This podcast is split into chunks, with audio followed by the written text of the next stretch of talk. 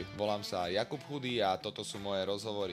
Mojím dnešným hostom bude môj veľmi dobrý kamarát, spolužiak zo strednej školy, takisto spoluhráč z futbalu Michal Jantoška. Michal je momentálne začínajúcim športovým redaktorom slovenskej televízie a o tom bude v podstate aj dnešný rozhovor. Budeme sa rozprávať o športe na Slovensku, o práci a celkovo o živote. Verím, že si dnešný podcast užijete a ideme na to.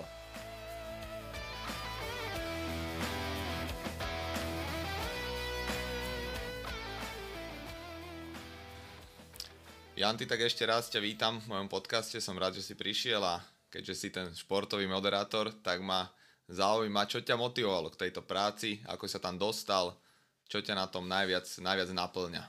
Kupko, tak ďakujem v prvom rade za pozvanie, veľmi si to vážim, teším sa na túto skúsenosť.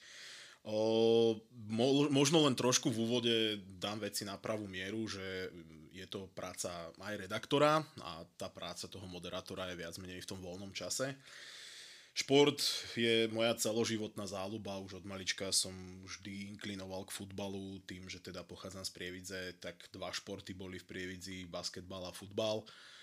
Ten futbal bol mne vždy srdcu bližší, aj, aj pri pohľade z dvora, keď sa chalani naháňali a ja som tedy nejak nemohol, lebo alergík a jedno s druhým, takže aj vďaka tomu športu uh, som si našiel možno tú cestu uh, byť iný, lepší.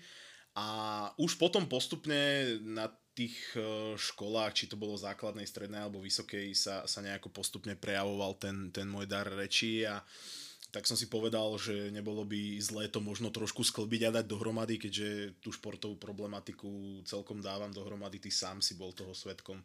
Nieraz, že teda dar reči mi zachránil kožu pri koncoročných známkach, alebo... To si to si veľmi dobre pamätám, aj bol si našim moderátorom Stužkovej, čo bolo, čo bolo super. A už aj tam na tej strednej sme ti často hovorí, že Jan, ty toto, toto musí byť tvoj job, ty musíš byť jedného dňa nejaký redaktor, moderátor, určite to bude a vidíš to, aj sa to, aj sa to splnilo, čo, čo je super. Je to pravda, že tie sny sa plnia, ale samozrejme je to všetko tvrdá práca, tvrdá drina a ešte stále nie som na tom vrchole. Prakticky sa dá povedať, že pri tej práci športového redaktora ako takého som začal len minulý rok v oktobri, čiže je to len pár mesiacov, stále sa učím, stále dostávam nové základy, ako robiť, čo robiť, kedy to robiť, e, učím sa lepšie pracovať s textom, pracovať s vetami. Čiže je to taká konštruktívna, zaujímavá práca. E, samozrejme, nebolo to jednoduché aj vzhľadom na prvú vlnu pandémie koronavírusu. Tá nám to prekazila už prvýkrát, keď sme teda boli prijatí do rozhlasu a televízie Slovenska Žiaľ, pre všetky okolnosti aj tejto pandémie koronavírusu sa nám to posunulo následne až na ten október, takže tá polročná prestávka bola využitá aj prácou v rádiu, v regionálnom rádiu v Žiline, mm-hmm. za čo som veľmi vďačný. No a určite aj táto práca mi pomohla k tomu, že dá sa povedať, môžem to povedať, že som tam, kde som teraz a určite to je, verím, že dobrý odrazový mostík. No v tom, v tom rádiu to ani, ani som nejako neregistroval. To bolo aké rádio? Bolo to Radio Frontinus, Žilinské Radio Frontinus. Predtým som pracoval v Beta Rádiu v Bojniciach, to poznáme, tí, čo sme teda z regiónu Hornej Nitry. A toto Radio Frontinus mi dalo tú šancu, dalo tú možnosť a ja som im naozaj veľmi za to vďačný, že som mohol mať svoje popoludnejšie vysielanie robiť radosť ľuďom zo Žilinského kraja a zo Žilinského okresu vždy od tej 13. do 18. tam, takže tam v tomto Frontinuse si sa venoval aj športu, či tam si, tam si robil už také normálne nejaké rozhovory, nejaký normálny program? Boli to, boli to také štandardné rozhovory s hostiami, herci, moderátori, speváci. Takisto som mal možnosť sa rozprávať s druhým najlepším Taterom v Európe za rok 2018, takže bolo tam toho rozhodne viac než dosť a naozaj táto práca mi dala veľmi veľa do, do ďalšej kariéry a do ďalšieho pôsobenia. Samozrejme, všetko má svoj koniec a, a aj tým, že teda oni vedeli, že môjim snom je pracovať pre, pre celoplošné médium, pre celoplošné či už rádio alebo televíziu, tak tá ponuka prišla a, a som za ňu vďačný aj tým osobám, ktoré sa na tom podielali, že som mohol odísť. Je to super, je to super, lebo vidieť obrovský progres v tom, ako, ako sa vyjadruješ, ako rozprávaš a, a táto šanca v rádiu ti len, len buduje ten tvoj, ten tvoj skill Uh, no a teraz som videl pár rozhovorov, ktoré si viedol nejakých športových a je to naozaj, naozaj vidieť, že rastieš. Každým jedným rozhovorom. Je ten rozhovor plnohodnotný, vieš, na čo sa, má, na čo sa máš pýtať, máš prehľad o tých športoch a preto ma aj zaujíma, že ktorý možno z tých športov je taká tvoja srdcovka, ktorý ťa najviac baví a možno naopak taký šport, ktorý až tak nejak ťa extra nenaplňa, možno také nie neviem, ale skús mi o tom povedať, že ktorý je taký tvoj ten najobľúbenejší šport? Futbal. Určite futbal. Veď sme boli aj spoluhráči, opäť raz musím to potvrdiť, že tie naše životné cesty sa nejako pretínali už od začiatku, ale ten futbal je, je pre mňa číslo jeden. Ja futbalu vďačím naozaj za veľa, pretože naučil ma byť disciplinovaným, naučil ma byť tímovým hráčom, naučil ma byť e, človekom, ktorý sa musí naučiť znášať zodpovednosť za svoje chyby predsa len z tej pozície futbalového brankára, ktorú som absolvoval a ešte miestami aj pod trénerom Marekom Michaličkom v Nitrianskom právne absolvujem teraz, tak uh, som vďačný za to, že, že ten futbal ma naviedol, dal mi mnohé, mnohé kontakty, posunul ma niekde opäť, opäť inde. A ak by som uh, možno trošku odbočil teda a povedal, že ktorý šport najmenej ťažko sa mi hľadá, ktorý šport najmenej, ako mám rád e, všetky športy, nebudem tvrdiť, že nie. Samozrejme, akože maratón alebo chodzu na 50 km by som rozhodne so svojou muskulatúrou nezvládol, ale nič nie je nemožné, ale určite z tej pracovnej pozície poviem takú pikošku, že e, zaujímavé je sledovať hokej a následne z toho robiť shot do, do golobodov sekund alebo shot do, ako reportáž. A pri tom hokeji sú naozaj šance, kde musíte vyberať, čo je kvalitné, menej je niekedy viac, toto mi viackrát povedali. Takže možno ten hokej je náročnejší pre mňa pracovne, ale to neznamená, že ho mám najmenej rád. Všetky športy majú čo do seba, majú čo ľuďom ponúknuť, e, ukázať a formovať ich osobnosť. A to je to najdôležitejšie na tom celom, prečo je šport športom. To je pravda, lebo v podstate, keď si pozrieš ten futbal, tak tam sa za ten zápas udeje 5, 6, 7, 8 nejakých akcií, 2-3 góly tam máš jednoduché čo vybrať do, toho, do, tej, do tej dokrútky, ale potom keď si pozeráš hokej, tak tam tie šance sú v podstate každú, každú minútu a je to o čosi náročnejšie potom, či vybrať len góly, alebo nájsť nejaké tie najzasadnejšie šance. Áno, to určite, to určite je, je náročnejšie. Uh, vidíš sa niekedy aj ty napríklad pri nejakej takej, že, že priamo moderátorskej práci, že by si vedel predstaviť, čo že moderuješ uh, povedzme tenis alebo, alebo moderuješ uh, povedzme nejaký biatlon? Uh, určite áno. Viem si to predstaviť. Z hodov okolností koncom minulého roka som vďaka Dominikovi Totovi, ktorý je športový alebo teda klubový manažer FC Petržalka, dostal príležitosť komentovať zápas pre futbalový klub FC Petržalka. Všetci, ktorí teda sledujú šport a futbal ako taký, tak vedia, že Petržalka je stále pojem v slovenskom futbale a dostať túto možnosť aj vzhľadom na to, že tá situácia s tou pandémiou je taká, že ľudia nemôžu byť na štadióne a nemôžu prísť povzbudiť, tak možno im sprostredkovať také nejaké tie dojmy a tie veci, ktoré sa diali na tom zápase prostredníctvom toho hlasu. Je to niečo iné ako moderovať. Hej? Moderovať dokáže človek, ktorý má dar rečí, ktorý má napísaný scenár a ktorý je istým spôsobom extrovert ale komentovať e, situácie si vyžaduje prehľad v štatistikách, prehľad e, v aktuálnom dianí tej danej súťaže. Hej. E, pri tých špecifických individuálnych športoch, možno ako je tenis a biatlon, sa dokážeš zamerať na toho jedného človeka, pričom pri futbale musíš za tých 90 minút byť zaujímavý a dokázať tomu človeku dať niečo. Samozrejme, hovorím, bol to môj prvý zápas, ktorý som odkomentoval, takže nebudem hovoriť niečo, čo nedokážem povedať z tých pozícií odkomentovaných zápasov mojich kolegov, z práce, ktorých naozaj obdivujem a uznávam. Ale áno, ak je tá odpoveď alebo ak je tá otázka, že či by som si to vedel predstaviť, tak poviem, že áno, určite a veľmi rád. Mm, to je super. Potom ma ešte zaujíma napríklad, že uh, koľko ti tak trvá, povedzme teda, že ideš, ideš komentovať ten futbalový zápas a koľko ti trvá taká príprava napríklad na takýto zápas, kde je tá FC Petržalka, že uh, tak tam tých hráčov možno nepoznáme hneď všetkých, ako v niektorých iných, iných eh, súťažiach, vyšších súťažiach, tak čo si si tým musel naštudovať, pozrieť si nejaké štatistiky, že koľko ti približne trvala taká tá príprava na to, že dobre, tak teraz uh, môžem ísť komentovať tento zápas a budem vedieť, čo to k tým hráčom povedať. Minimálne ich poznať aspoň po mene. Tak v prvom rade je moja výhoda teda, že sledujem e, súťaž ako takú, ale priznám sa, že áno, bol to zápas proti Slovanu Bratislava B a teda uh, hrajú tam aj hráči z prvého mužstva, ktorých môžeme poznať aj vďaka výsledkom alebo vďaka zápasom v tel- televíziách, ktoré vidíme. Ale v tejto druhej lige je to skôr o tom, že treba si vyhľadať tie štatistiky na internete, treba k tým hráčom nájsť nejaké zaujímavosti, možno ich trošku vykutrať, vyspovedať a, a tá príprava ako taká, mne osobne tá prvá príprava trvala 4 hodiny, musím povedať, že od 3. do 19. permanentne stále bolo čo robiť. Samozrejme nejaké prestávky na to, aby tá hlava sa osviežila, alebo nedokáže nastavať toľko informácií. Tam musela byť, takže 4 hodiny mne osobne trvala táto príprava a dovolím si povedať, že som ju zužitkoval celú. Skutočne každý jeden bod, ktorý som mal v tom zápase, samozrejme bol použitý.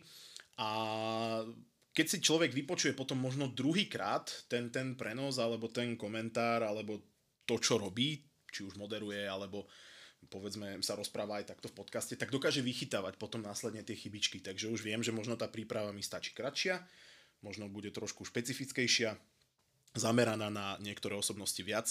Takže hovorím, je to individuálne, ale prvá príprava 4 hodiny. Aj sa, aj sa počúvaš potom sám seba, keď si odkomentuješ nejaký zápas a pustíš si ho ešte raz, aby si sa počul, lebo ja napríklad, keď si pustím sám sebe svoj hlas, tak, eh, tak je mi to úplne smiešne, že je to také, také zvláštne, aj keď niektorí ľudia mi hovoria, že mám celkom fajn hlas, že dobre sa to počúva, ale sám keď ho počujem, tak úplne, že, že sa tomu vyhýbam, ako sa len dá. Počúvaš to ty sám seba niekedy? Ja použijem teraz dobrú vetičku, že americkí vedci zistili, že, pretože to je pri každej jednej takejto zaujímavosti veľmi, veľmi špecifické.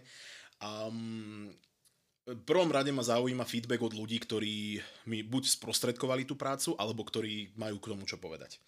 Konštruktívna kritika ma posúva veľmi, veľmi ďalej, takže od tých ľudí si najprv nechám povedať, čo bolo dobré, čo bolo zlé. Najradšej mám veci, ktoré boli zlé, pretože tie sa snažím následne potom odstrániť.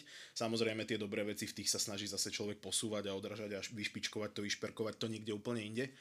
Ale Áno, vypočujem sa, ale nedokážem sa počúvať kompletne celý, pretože keď si potom poviem, že čo som tam pre Boha rozprával a ako som sa k tomu dokázal dostať, tak e, naozaj sa zamyslím nad tým, že či je to správne, ale taká kontrola správnosti by mala prebehnúť vždy, hej, že teda vieš, čo si povedal, či si možno prehltal nejaké slova, nejaké vety.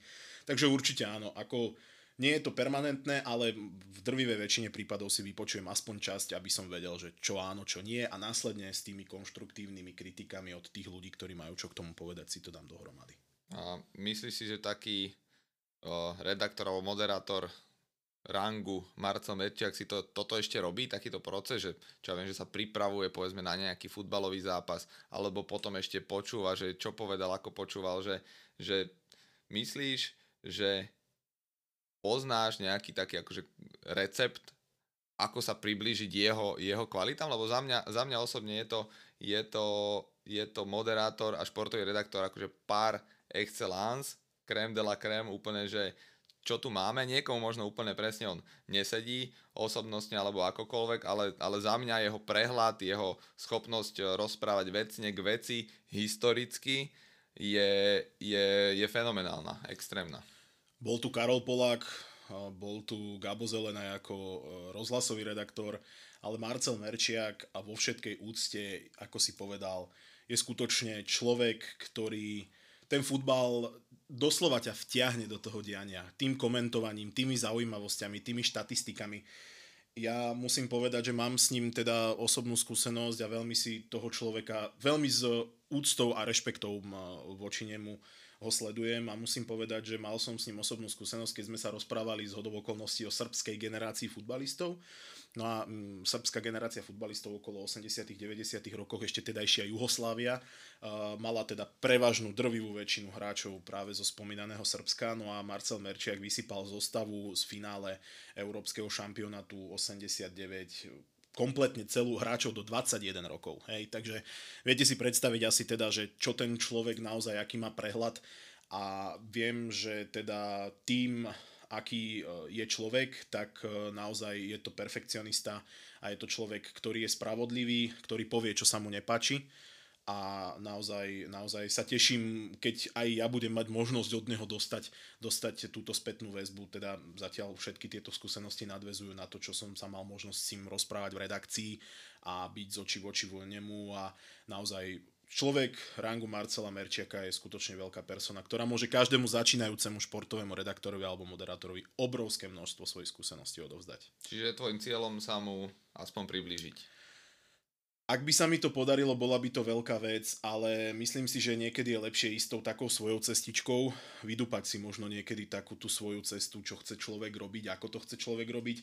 Priznám sa osobne, že netužím byť Marcel Merčiak 2, chcem byť Michal Jantoška, chcem byť sám sebou, chcem byť uh, známy ako človek, ktorý má veľké srdce, ako človek, ktorý uh, je ochotný sa porozprávať s hocikým, pomôcť, poradiť kedykoľvek Takže môže sa stať v živote čokoľvek, jeden to nikdy nevie, ale ja si myslím, že byť autentický a byť identický je viac, než, než teda sa snažiť niekomu podobať, pretože to vo veľa prípadoch skončí buď zle, alebo to nemá nejakú výpovednú hodnotu. To je pravda, to je pravda. A tak minimálne účes máte podobný.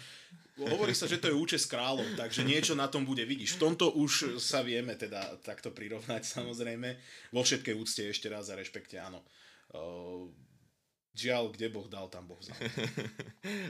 No a potom ma ešte zaujíma napríklad, čo taký, čo taký uh, Ladislav Borbeli, lebo mnohými je tento, tento, tento pán, by som to nazval až tak, že zosmiešňovaný, ale pre mňa osobne, ja keď počúvam jeho, jeho nejaké analýzy, tak on, on v podstate len používa slovíčka, ktorým nikto nerozumie, že to ne, nehovorí, nehovorí odveci alebo, alebo nejaké nezmysly, Skôr sú to slova, ktorým ľudia nerozumejú a to je potom z môjho pohľadu taký, taký priestor na to, kde, kde robiť nejaké posmešky. Ale ja si myslím, že on si to nejakým spôsobom aj tak trošku uvedomuje, že to, že to robí a možno to tak trošku robí aj schválne. Čo si o to myslíš? Uh, poviem ti to inak. Keď si prezrieš lekársky recept, tak 8 z 10 slov nerozumieš, pretože sú tam použité všetky možné latinské výrazy a všetky možné lekárske výrazy, sám to vieš lepšie mm, povedať a potvrdiť. Tak si teraz predstav, že Laco Borbeli je lekár a snaží sa tým ľuďom naordinovať tú správnu medicínu alebo vysvetliť im, čo sa vlastne na tom ihrisku deje, len tými odbornými výrazmi. Osobne Laca nepoznám, osobne som s ním nemal skúsenosť, ale ako môžete vidieť, nemá problém jednoducho urobiť aj žart sám zo seba, urobiť serióznu reklamu. Skutočne naozaj reklama na nemenovaného partnera Peti Vlhovej teraz e, boduje v televízii, dovolím si povedať, mňa osobne veľmi tá reklama baví. A áno, veľa ľudí si povie, že Laco Borbeli, keď ho vidie, Ježiš, musím prepínať. Ja naopak si dovolím povedať, že otvára úplne inú dimenziu do toho futbalu a otvára úplne iný, iný pohľad na ten futbal. Pokiaľ je tu človek, alebo pokiaľ nás bude počúvať človek, ktorý naozaj má rád detailné analýzy futbalu a herných situácií, tak e, verím tomu, že si príde na svoje a že naozaj povie, že áno, Laco Borbeli to, čo hovorí, má zmysel a význam. Konec koncov bol šéf-trener Slovenska, čiže dá sa povedať, že bol ako keby vedúci tej komisie trénerov a vzdelával ich ďalej. Takže ten človek má čo určite povedať do slovenského futbalu. Áno, rozdiel je teória, rozdiel je prax, takže za mňa osobne Laco Borbeli určite aspoň z obrazu výborný človek a má čo povedať do futbalovej komunity.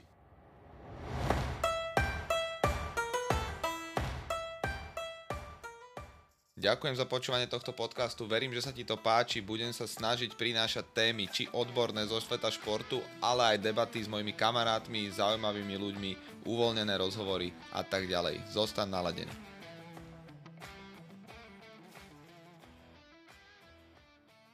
Tak dosť bolo toho o futbale a poďme sa možno trošku porozprávať o nejakom inom športe. Viem, že si pôsobil, eh, že tvoje začiatky v podstate boli boli pri basketbalovom klube uh, Prievidze, tam si robil ak to nazvať, takého vyhlasovateľa. Hypemana, uh, to je ha- taký moderný názov, pravda? Hypemana, podľa mňa, podľa mňa akože v líge, čo som si prešiel v podstate všetkými, všetkými týmami, všade som uh, zažil týchto hypemenov, väčšinou to boli páni už, už v rokoch. už v rokoch 50-60, ktorí to akože Uh, tam sa ten pojem hype man trošičku stráca, ale u teba to bolo naozaj super. Skús mi povedať niečo o tom, že ako vznikla táto spolupráca, kde si deťa, oni, oni si ťa všimli, ty si tam uh, prišiel, alebo jak, jak to vzniklo v tej prievidzi? Tak mňa si nevšimnúť, pravda, to by asi ten človek musel mať šedý zákal, alebo naozaj by sa musel pozerať niekde úplne inde, ale to, k tomu sa dostaneme neskôr. Podstatné je to, že ja som pracoval vtedy v jednej banke a z hodou okolností Maťo Božko, ktorý e, pracoval vtedy v klube na pozícii generálneho manažera, chodieval za mnou a hovoril, že teda plánujeme zmenu nejakého moderátora alebo teda nejakého človeka, ktorý by proste robil nejakú šovku okolo toho, predtým to bol Jojo Tomik, Sokoliar a už pravda teda chceli nejakú zmenu. A ja som si tak hovoril v hlave, že mám to zapotreby, budú mi ľudia nadávať, budú sa mi smiať, že to tam je za idiota a tak, ale už keď to bolo možno tretí, štvrtý krát, tak sme si dali obed eh, v Prievidzi cez obednú prestávku a dohodli sme sa na tom, že dobre, poďme to skúsiť. Pamätám si, že môj prvý zápas, takisto aj tvoj prvý zápas eh, vo farbách eh, BC Prievidza ako, ako kondičného trénera, fyzio a podobných týchto vecí. Bol proti Interu Bratislava pri príležitosti výročia 70. Teraz ma asi zabijú, ale nespomeniem okolo, si. Môžeš povedať, že okolo 70 to bolo približne tak e, to bol môj prvý zápas. A teraz si predstavte, že idete na palubovku, kde sa na vás pozerá asi 3000 párov očí, pretože v Prievidzi permanentne tie návštevy boli od 1500 až po 3000 a to bola naozaj veľká masa. No a vy sedíte za tým stolikom a máte už pár minút do začiatku a poviete si, OK, idem to rozbaliť. A tam sa vlastne dovolím si povedať, to bol ten zlomový moment tej mojej akože kariéry, pretože ešte zatiaľ je to stále všetko v plienkach. A tam nastal ten zlomový moment. Zobral som mikrofón, postavil som sa a začal som prajem príjemný dobrý večer, Nika Arena, príjemný dobrý večer, Prievidza. O potlesk, ohlasy, buracajúce, hej, a už to išlo. Už ten človek sa potom cítil uvoľnenie, už to bolo zaujímavé, už, už to aj pre mňa začalo naberať veľké gule. Tým, že ja som teda extrovertný typ, ale veľmi hamblivý, to je pravda, tak uh, som to dal nejako dokopy a aj tých fanúšikov som ďalej povzbudzoval k tomu, aby fandili našim, keď sa prehrávalo, aby sme ich ťahali. Ten zápas sme prehrali, ale ohlasy na sociálnych sieťach boli veľmi vysoké pozitívne. Veľmi vysoko pozitívne. No, vtedy sa, tuším, s Interom nevyhrávalo moc. Veľ, tam bola séria asi 20 zápasov bez prehry a my sme Áno. to dokázali až v tej minulej sezóne. Pohári. Pod, pohári pod Krunom Krajčovičom, keď už ty si bol na Interi uh, jednoducho zmazať, hej, a aj sme vyhrali vtedy pohár a to bol asi aj môj najväčší úspech za to pôsobenie, samozrejme druhé miesto v lige tiež ako fanúšik Majsterligy, ale byť priamo pri tom uh, bolo niečo veľké, niečo veľkolepé a ja ďakujem tým ľuďom naozaj, že mi dali tú šancu, že, že vložili do mňa všetku energiu, všetku chuť a verím, že som ich nesklamal. Robili sme show, ktorá ja si myslím, že na slovenské pomery akéhokoľvek športu nemá, nemá období. My sme ľuďom robili permanentne úsmev na tvárach, hlavne malým deťom, e, rodinami, rodinám teda s deťmi. My sme prinášali pohľad do kuchyne prostredníctvom talk show, ktoré je na YouTube k zliadnutiu pod názvom Pod krídlami. Vyspovedali sme takmer všetkých hráčov, mrzí ma, že sme nestihli Nenada Deliča a, a Kruna Krajčoviča v tej sezóne, ale skutočne dávali sme do toho energiu, dávali sme do toho srdce a naozaj sa zišla skvelá partia ľudí, od Niky Vidovej a jej BC Ladies, cez Marka Batinu, cez Romana Kovačika, spomínam Maťa, Romana Dámik. Je tam veľa ľudí, ktorých nechcem samozrejme, nechcem samozrejme dať preč. Ale tých takmer 3 sezóny, pretože to prerušila pandémia koronavírusu, boli skutočne obohacujúce, boli veľkolepé aj vďaka basketbalovému klubu BC Prievidza som si mohol odskočiť na majstrovstva sveta v ľadovom hokeji na Slovensku, ktoré boli v Košiciach ako moderátor fanzóny pre generálneho partnera majstrovstiev sveta uh, pre Českú automobilku. Takže bolo to skutočne veľké. Banický jarmok, ďalší splnený sen, hej. Čiže vďaka tomu klubu a vďaka týmto veciam som sa vedel posunúť a odraziť ďalej.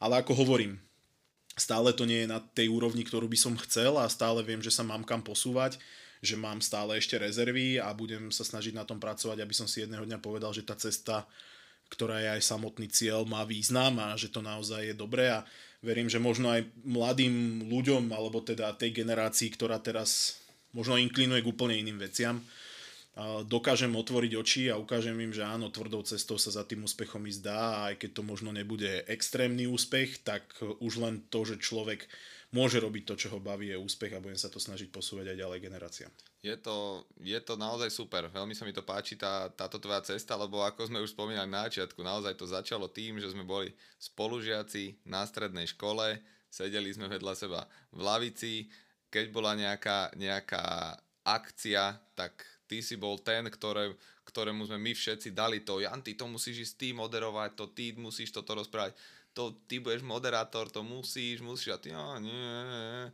tak to bolo také, že, že nebol si o tom úplne presvedčený, my sme ťa do toho tak trošku tlačili, napokon si zistil asi vlastne, že ti to celkom ide, potom v podstate v tej, v tej prievidzi to bol taký možno začiatok aj, aj môj po tej, po tej profesionálnej stránke kondičného trénera, kde vlastne v basketbalovom klube Prievidze som pôsobil uh, ako profi, kondičný tréner poprvýkrát v takomto týme, potom som uh, prestúpil do Interu vzhľadom na to, uh, že, tu, že tu žijem.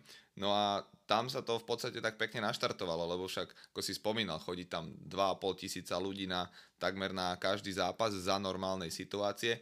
No a medzi tými ľuďmi naozaj sú ľudia, ktorí uh, organizujú jarmo, ktorí sú tam a tí ľudia si ťa všimnú a, a myslím si, že práve to bol taký ten prvý odrazový mostík, kde si sa, kde si sa odrazil, mohol ukázať, čo vieš, lebo naozaj to bolo super, aj tá, aj tá show, čo si spomínal, tak jednoznačne na Slovensku, čo sa týka show, to bolo v Prievidzi najlepšie, lebo sa tam komunikovalo s tými divákmi, komunikovalo sa s deťmi, že naozaj tí ľudia sa tam tešili na ten basketbal a tie deti, ktoré až tak ten basketbal možno nesledovali, sa tešili na ten polčas, kedy tam budú mať, budú mať nejaké uh, súťaže a práve to si myslím, že od tohto by sa mali inšpirovať všetky uh, slovenské kluby. Niekde tá show trošku je, niekde nie je vôbec, ale myslím si, že to je taký, taký, taký by som povedal, že až, až must, taká, taká potreba uh, tých klubov, aby naozaj tam prilákali aj deti. Deti tam zoberú so sebou rodičov a rodičia môžu zobrať nejakých kamarátov. No a toto, toto ten slovenský uh, šport jednoznačne potrebuje, aby tam chodili aby tam chodili ľudia. Teraz je situácia, aká je, na to pozerať e, nebudeme, lebo iná ešte chvíľu nebude, ale pevne verím, že, že to prinesie práve to, že tie týmy sa zamyslia nad tým, že ako doniesť tých ľudí do telocvične, lebo teraz tam naozaj nie sú, je to, je to podľa mňa nuda bez tých divákov, no a potrebujeme jednoznačne to naštartovať ten šport, ako sa bude dať, aby tí diváci tam naozaj chodili. Či to je futbal, či to je uh, basketbal, či to je hokej, myslím si, že tá, tá prievická basketbalová organizácia, minimálne čo sa týka uh, komentovania, uh, komunikácie s fanúšikmi, program cez polčas, mala by byť príkladom pre všetky ďalšie športy, všetky ďalšie uh, týmy uh, na Slovensku. Ja si, ja si ťa dovolím možno len doplniť a presne maximálne budem s tebou súhlasiť, pretože ani možno nie tak ten marketing, ale naozaj niečo, čo upúta toho človeka, aby to nebolo len to, že sa tešíš na zápas. Áno, keď sa rozprávame o reprezentácii, tak to je jasné vidieť všetky tie hviezdy, ktoré nastúpia, či už je to v farbách Slovenska alebo v iných farbách tej kvalifikácie, tých prípravných zápasov, ale niečo tým ľuďom dať navyše, hej. My sme z hodou okolností si povedali, že ten basketbal nebudeme brať ako 4x10, ale budeme to brať ako 120 minút komplexnej zábavy, rozhovorov, priblížime tým ľuďom niečo, ukážeme, donútime tých ľudí, tak ako sa snažia filmy po titulkoch ešte ukázať možno niečo nadvezujúce, tak my sa snažíme potom v záverečnom hvizde ešte, alebo snažili sme sa tým ľuďom niečo približiť v rámci tých rozhovorov nadviažem opäť na teba a budem s tebou maximálne stotožnený a budem s tebou súhlasiť a ty budeš vedieť možno lepšie povedať z MMA alebo teda zo zápasov, či už v akýchkoľvek organizáciách, či je to Octagon alebo to bolo XFN alebo čokoľvek, že tam je to vlastne show. Je to celé, je to jeden naozaj veľký cirkus, je to naozaj jeden, jedna veľká show a možno odtiaľ to by sa vedeli tiež ľudia inšpirovať ako dokázať priputať toho diváka na, na ten šport, možno získať nových sledovateľov a ako obohatiť nielen ten šport tými, tými slovami, ale naozaj aj tými skutkami a nech je to, nech je to zábava. Lebo konec koncov zábava to byť má. Hej, máme mať chlieba hry, takže toho sa budeme aj držať. S tým, s tým súhlasím a ako hovoríš, áno, to MMA je úplne, že úplne, že odskočilo momentálne takoutou marketingovou propagáciou a celkovou sledovanosťou možno všetkým športom na Slovensku. Neviem, ne, neviem porovnať uh, ozajstné čísla, že koľko ľudí si pozrie, keď je v telke, povedzme, Slovan Bratislava uh, versus Trnava, koľko ľudí naozaj príde. Možno tam ešte, ešte ten oktagon nie je, ale v rámci iných športov je to jednoznačná dominancia, minimálne dominancia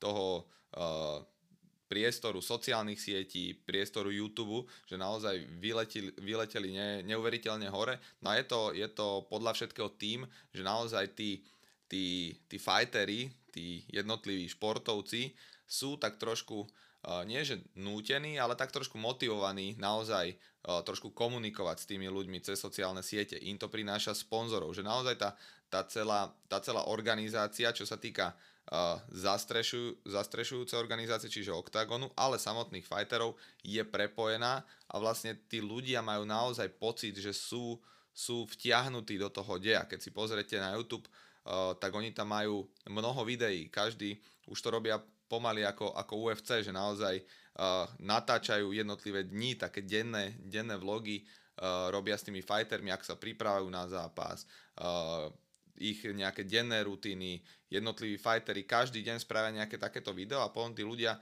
vlastne celý týždeň sa pripravujú, pozerajú tie videá a potom sa už nevedia dočkať potom uh, tých zápasov. Toto mi, toto mi osobne v tom športe, športe inom, kolektívnom trošku chýba, lebo myslím si, že ten priestor tam je, vždycky sa dá vymysleť nejaký, nejaký uh, podobný formát, ktorý by človeka tak trošku pripútal uh, bohužiaľ k obrazovke, ale, ale keď ten človek chce mať pozor, pozorova, uh, sledovanosť a pritiahnuť nejakých sponzorov, ktorí uh, dávajú tie svoje sponzorské dary v úvodzovkách na základe toho, ako je ten šport sledovaný, koľko ľudí sa pozera na tú ich reklamu, tak si myslím, že, že jednoznačne je to, je to obrovský príklad a výkladná skriňa športu, ktorú tu, ktorý tu momentálne máme, je, je teraz to to MMA. Jednoznačne to tak je.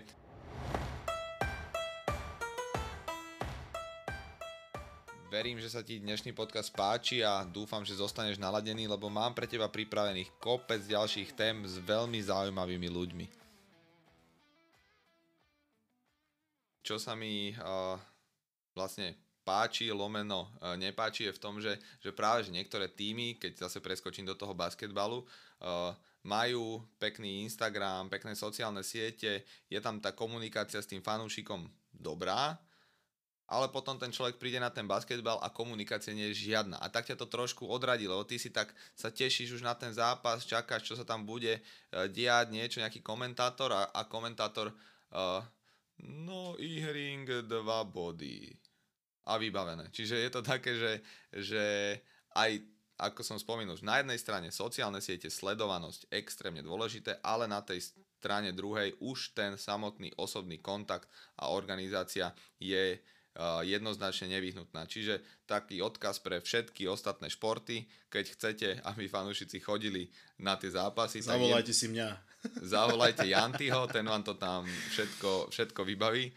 Starajte sa o sociálne siete, ale komunikujte s tými ľuďmi, keď sú tam aj cez sociálne siete, vtedy si myslím, že to môže, môže priniesť to požadované ovocie, z ktorého by sme sa naozaj všetci veľmi tešili, keby na tie naše zápasy vo všetkých športoch chodili ľudia a naozaj by sme z toho opäť mali sviatok. Ja si pamätám ako decko do Prievidze, Uh, moja babka mala, mala stánok na, na prievidských fotbaloch a my sme chodili každý, každý víkend sme išli, v stánku sa predávalo, toľko sa toho predalo, že hotovo, ľudia tam stáli okolo, to bol každý týždeň bol sviatok futbalu. A to som bol ešte aj dieťa, čo není až tak, až tak veľmi, veľmi dávno.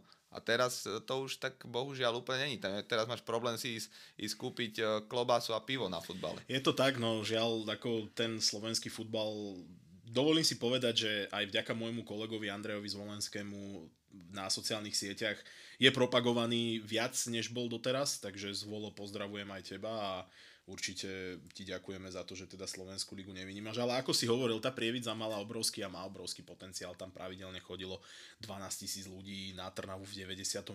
alebo ešte keď sa vypadlo, tak druhej lige na Inter bolo 4900 ľudí a v tých časoch dokonca ani v prvej lige nebolo toľko, toľko ľudí. Čiže ten priestor tam je, ten priestor tam bol. Samozrejme, všetko je otázka financií, všetko je otázka tej chuti tých ľudí, či sú ochotní povedzme ísť s kožou na trh, ale samozrejme pokiaľ nie ste ochotní prekročiť možno tú komfortnú zónu, tak uh, tie veci sa vám nejak tak neudejú. Ale tak ako ty spomínaš, je tam priestor obrovský na to pracovať s tými ľuďmi viac, dať tým ľuďom viac a možno nájsť aj takú dieru na trhu. Vieš, možno trošku tak, tak uh, nakopnúť niečo, čo je vo vyspelých európskych krajinách úplne bežné. Či je to na YouTube televízia niekoho, hej, že povedzme internetová televízia, kde sú rozhovory, kde je nejaká interakcia s ľuďmi, alebo je to možno forma podcastov, ja si myslím, že toto je priestor, kde sa to dá.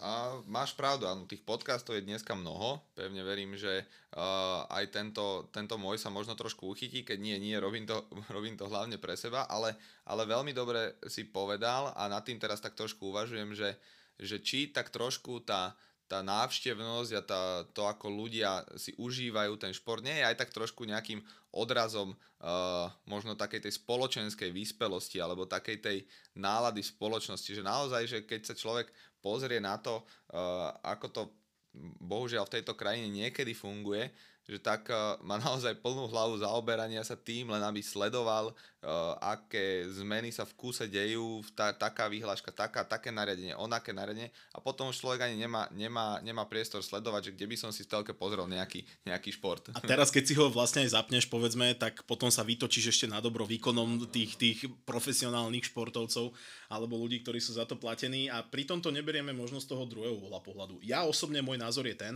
že ak sa situácia ukludní, čo žiaľ do prvého pol roka 2021 nebude nebude celkom určite, to je môj skromný názor. Kiež by som sa mýlil, môžete ma potom za to ukrižovať. Keď sa to rozbehne, ak to bude na jeseň, tak tí ľudia budú chcieť ísť na ten štadión, lebo budú hladní za tým športom. Či je to hokej, futbal, basketbal, hádzaná, volejbal, vodné polo, čokoľvek, nedaj aj teda aj, aj to spomínané MMA, nech je to čokoľvek. A tí ľudia budú hladní. A teraz bude tá ťarcha na tých hráčoch, teraz bude tá ťarcha na tých kluboch, že akým spôsobom podľa môjho názoru si budú vedieť udržať tú, tú návštevnosť, tú kvalitu a tie očakávania, ktoré od nich ľudia budú mať. V rámci tej situácie, ako si spomínal, najlepšie je práve to, že sa vieme teraz odreagovať pri tých športoch a sme vďační teda, že profesionálni športovci, dá sa povedať, riskujú teraz aktuálne život aby mohli robiť to, čo ich baví a, a naozaj nemajú to ani od jednoduché, pretože vieme, aká bola situácia na Australian Open, že 71 tenistov bolo v lietadle s jedným e, pozitívne detekovaným človekom a musia byť dva týždne v prísnej karanténe len na hoteli. A teraz si zober, že tí profesionálni športovci majú teda, ty to vieš opäť dobre povedať a možno ma aj poopraviť, že majú nejakú časovú os, na základe ktorej sa pripravujú na ten vrchol, že teda majú to načasované. A je tam dva týždne sklz. Si človek si povie, že dva týždne, čo to je, ale tie deň, dva už len v rámci tej zameškanej rutiny dokáže hm, podľa mňa naozaj spraviť veľký škrt cez rozpočet a vidíme videá, ako sestry Williamsové hrajú tenis o stenu, ako si e, vytvárajú na kartóny nápisy, že I want to go train alebo I wanna go play tennis Takže nie je to jednoduché v tejto dobe a preto aj verím a, a týchto poslucháčov vyzývam, chodte podporiť lokálne kluby. Či sú to dediny, ktoré hrajú futbal v prvej, druhej triede, alebo sú to ligové kluby, sú to individuálni športovci, vaše synovia, cery. Chodte a ukážte, že naozaj ste za nimi a že, že ste na nich mysleli aj počas tejto pandémie. Veľmi pekný odkaz a myslím si, že, že múdro hovoríš z toho hľadiska, že naozaj bude to taký trošku uh, reštart slovenského športu, a uvidíme, že ako sa jednotlivé kluby s tým vysporiadajú, ako, ako sa na to pripravia, že naozaj, ako hovoríš, tí ľudia podľa všetkého, možno, uvidíme, možno, možno sa mýlime, ale budú tak trošku hladní, budú si tak trošku viac vážiť to, že e, tu nejaký šport máme, že tí športovci naozaj trénujú, aby nás e, konec koncov zabavili. Čiže pevne verím, že sa to, že sa to pekne, pekne znova rozbehne a budeme, budeme chodiť minimálne na, na lokálne futbaly, minimálne na, na basketbal, v závislosti od toho, kde zrovna budeme. Ja určite to, určite to spravím, aj som sa snažil, že vždycky, keď som bol uh, doma, tak som išiel pozrieť uh, prievický, prievický basketbal. Tu keď som pracoval na Interi, tak som vlastne Bol, tam sedel. prácu sklbenú, áno. tak som tam sedel.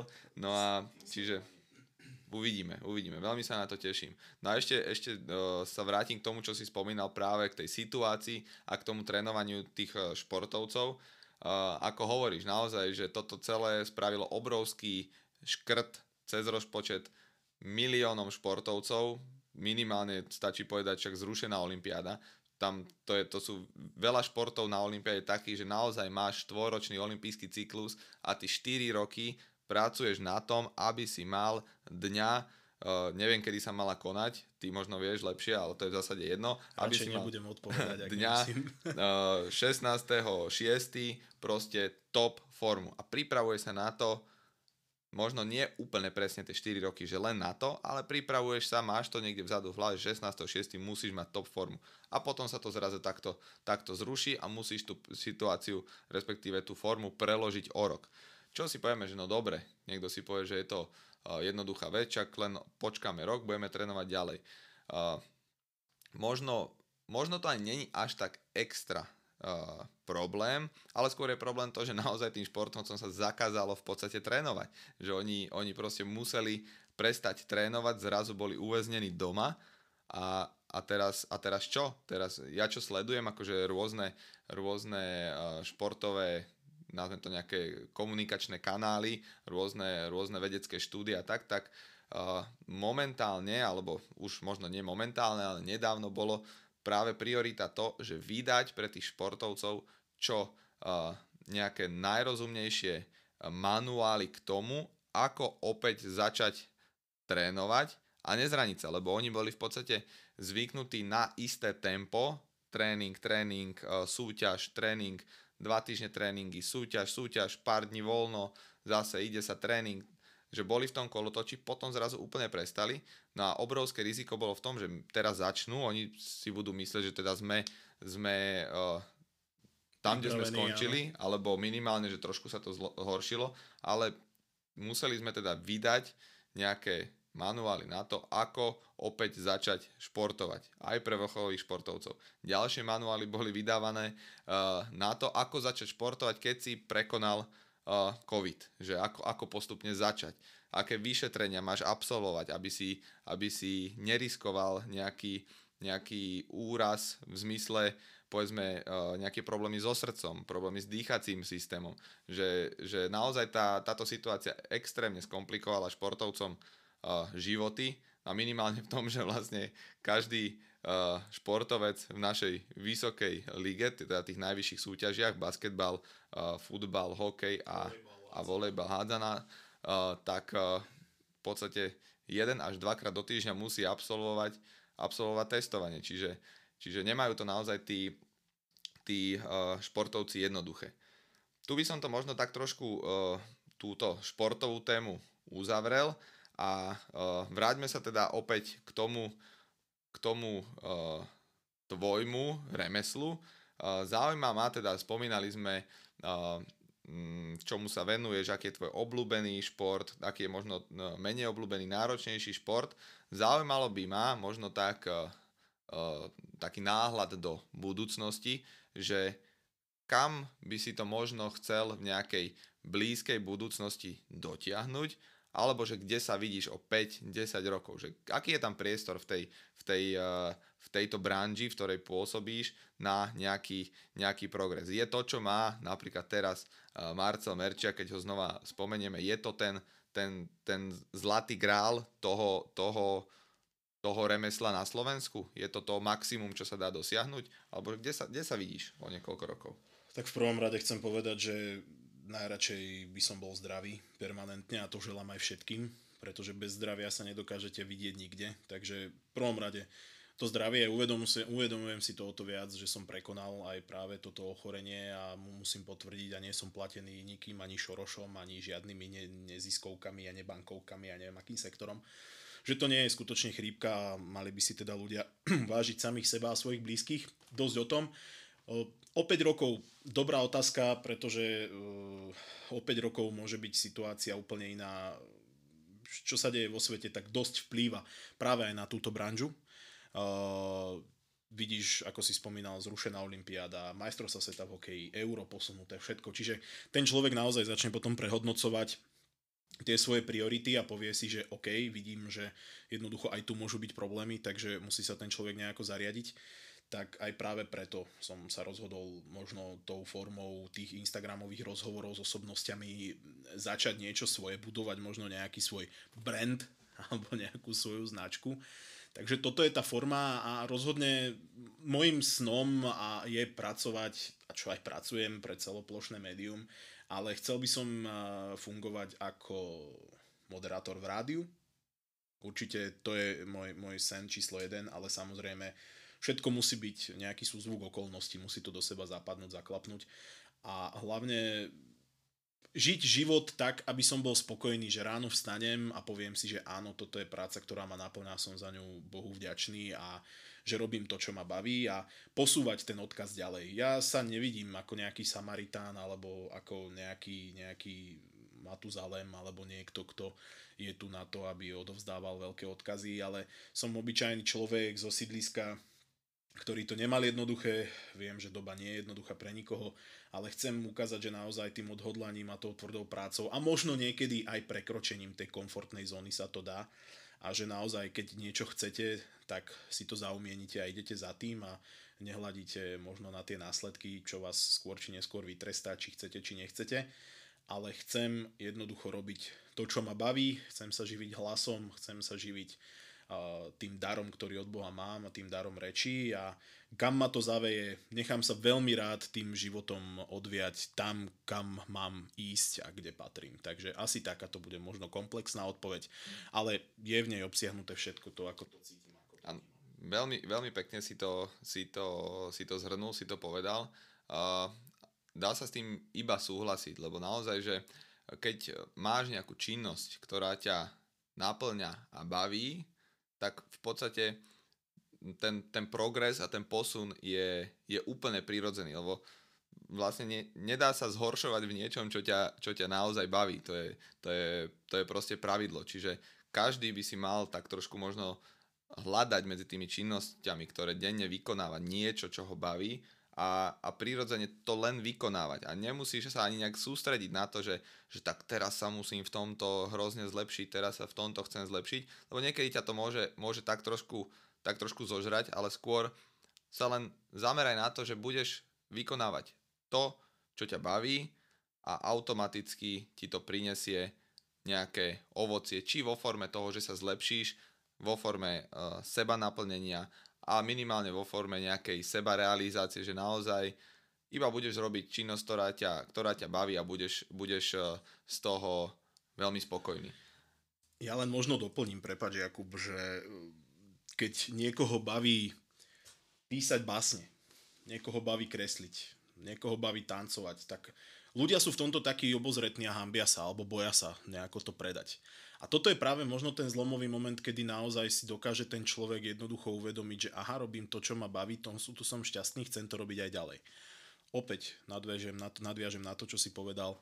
Nikdy nevieš, kde ťa ten vietor môže zaviať a kde môže táto cesta byť. Žijeme v dobe, kde naozaj vďaka sociálnym sieťam sa môžete odpáliť skutočne niekde do nevýdaných výšin. Je to tak a, a dá sa povedať, že aj týmto si môžete pomôcť. Ja teraz netvrdím, aby ste sa všetci točili na TikToky a ja neviem, aké tieto pofiderné aplikácie, všetka čest užívateľom.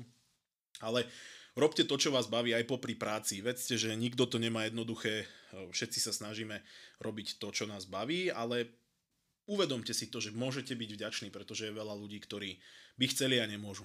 Či už sú chorí, alebo jednoducho pre iné dôvody.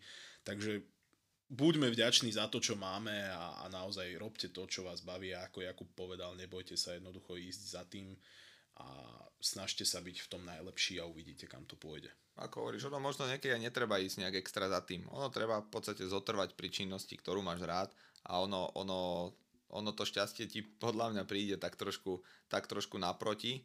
Čiže uh, tak by som to možno, že, možno, že zhrnul a nejakým spôsobom aj ukončil robme to, čo nás baví, nerobme to uh, násilu, nesnažme sa násilu produkovať nejaké, nejaké uh, obsahy na sociálne siete, tí ľudia vidia, že či to je prirodzené alebo není prirodzené. Jednoducho v dnešnej dobe si to trošku vyžaduje starať sa aj o túto, o túto, o túto sféru, časť, o túto jasne. sféru, ale myslím si, že radšej menej a prirodzene ako, ako príliš veľa a, a, a strojenie. Čiže... A ja poviem, že nerobte to z donútenia, ale z presvedčenia. Tak, presne tak, presne tak. Ďakujem ti veľmi pekne za, za tento rozhovor. Pevne verím, že uh, sa niekomu zapáči a možno nie, ale uh, hlavne som rád, že sme veľmi dobre pokecali, porozprávali sme sa o, o, o rôznych témach, rôznych sférach, o niečom, čo som ani nečakal, možno, že sa budeme rozprávať. Je to super, ďakujem ti ešte raz, že si prišiel. Ja ti, Jakub, ďakujem veľmi pekne naozaj si vážim, že som mohol byť hosťom v tomto podcaste. Ja viem, že si nájde cestu tým eh, ľuďom a k tým, ktorí budú chcieť a že našli možno užitočné informácie a určite ti budem fandiť a budem ťa podporovať aj v tomto naďalej. Takže ďakujem ešte raz veľmi pekne. Ďakujem aj ja.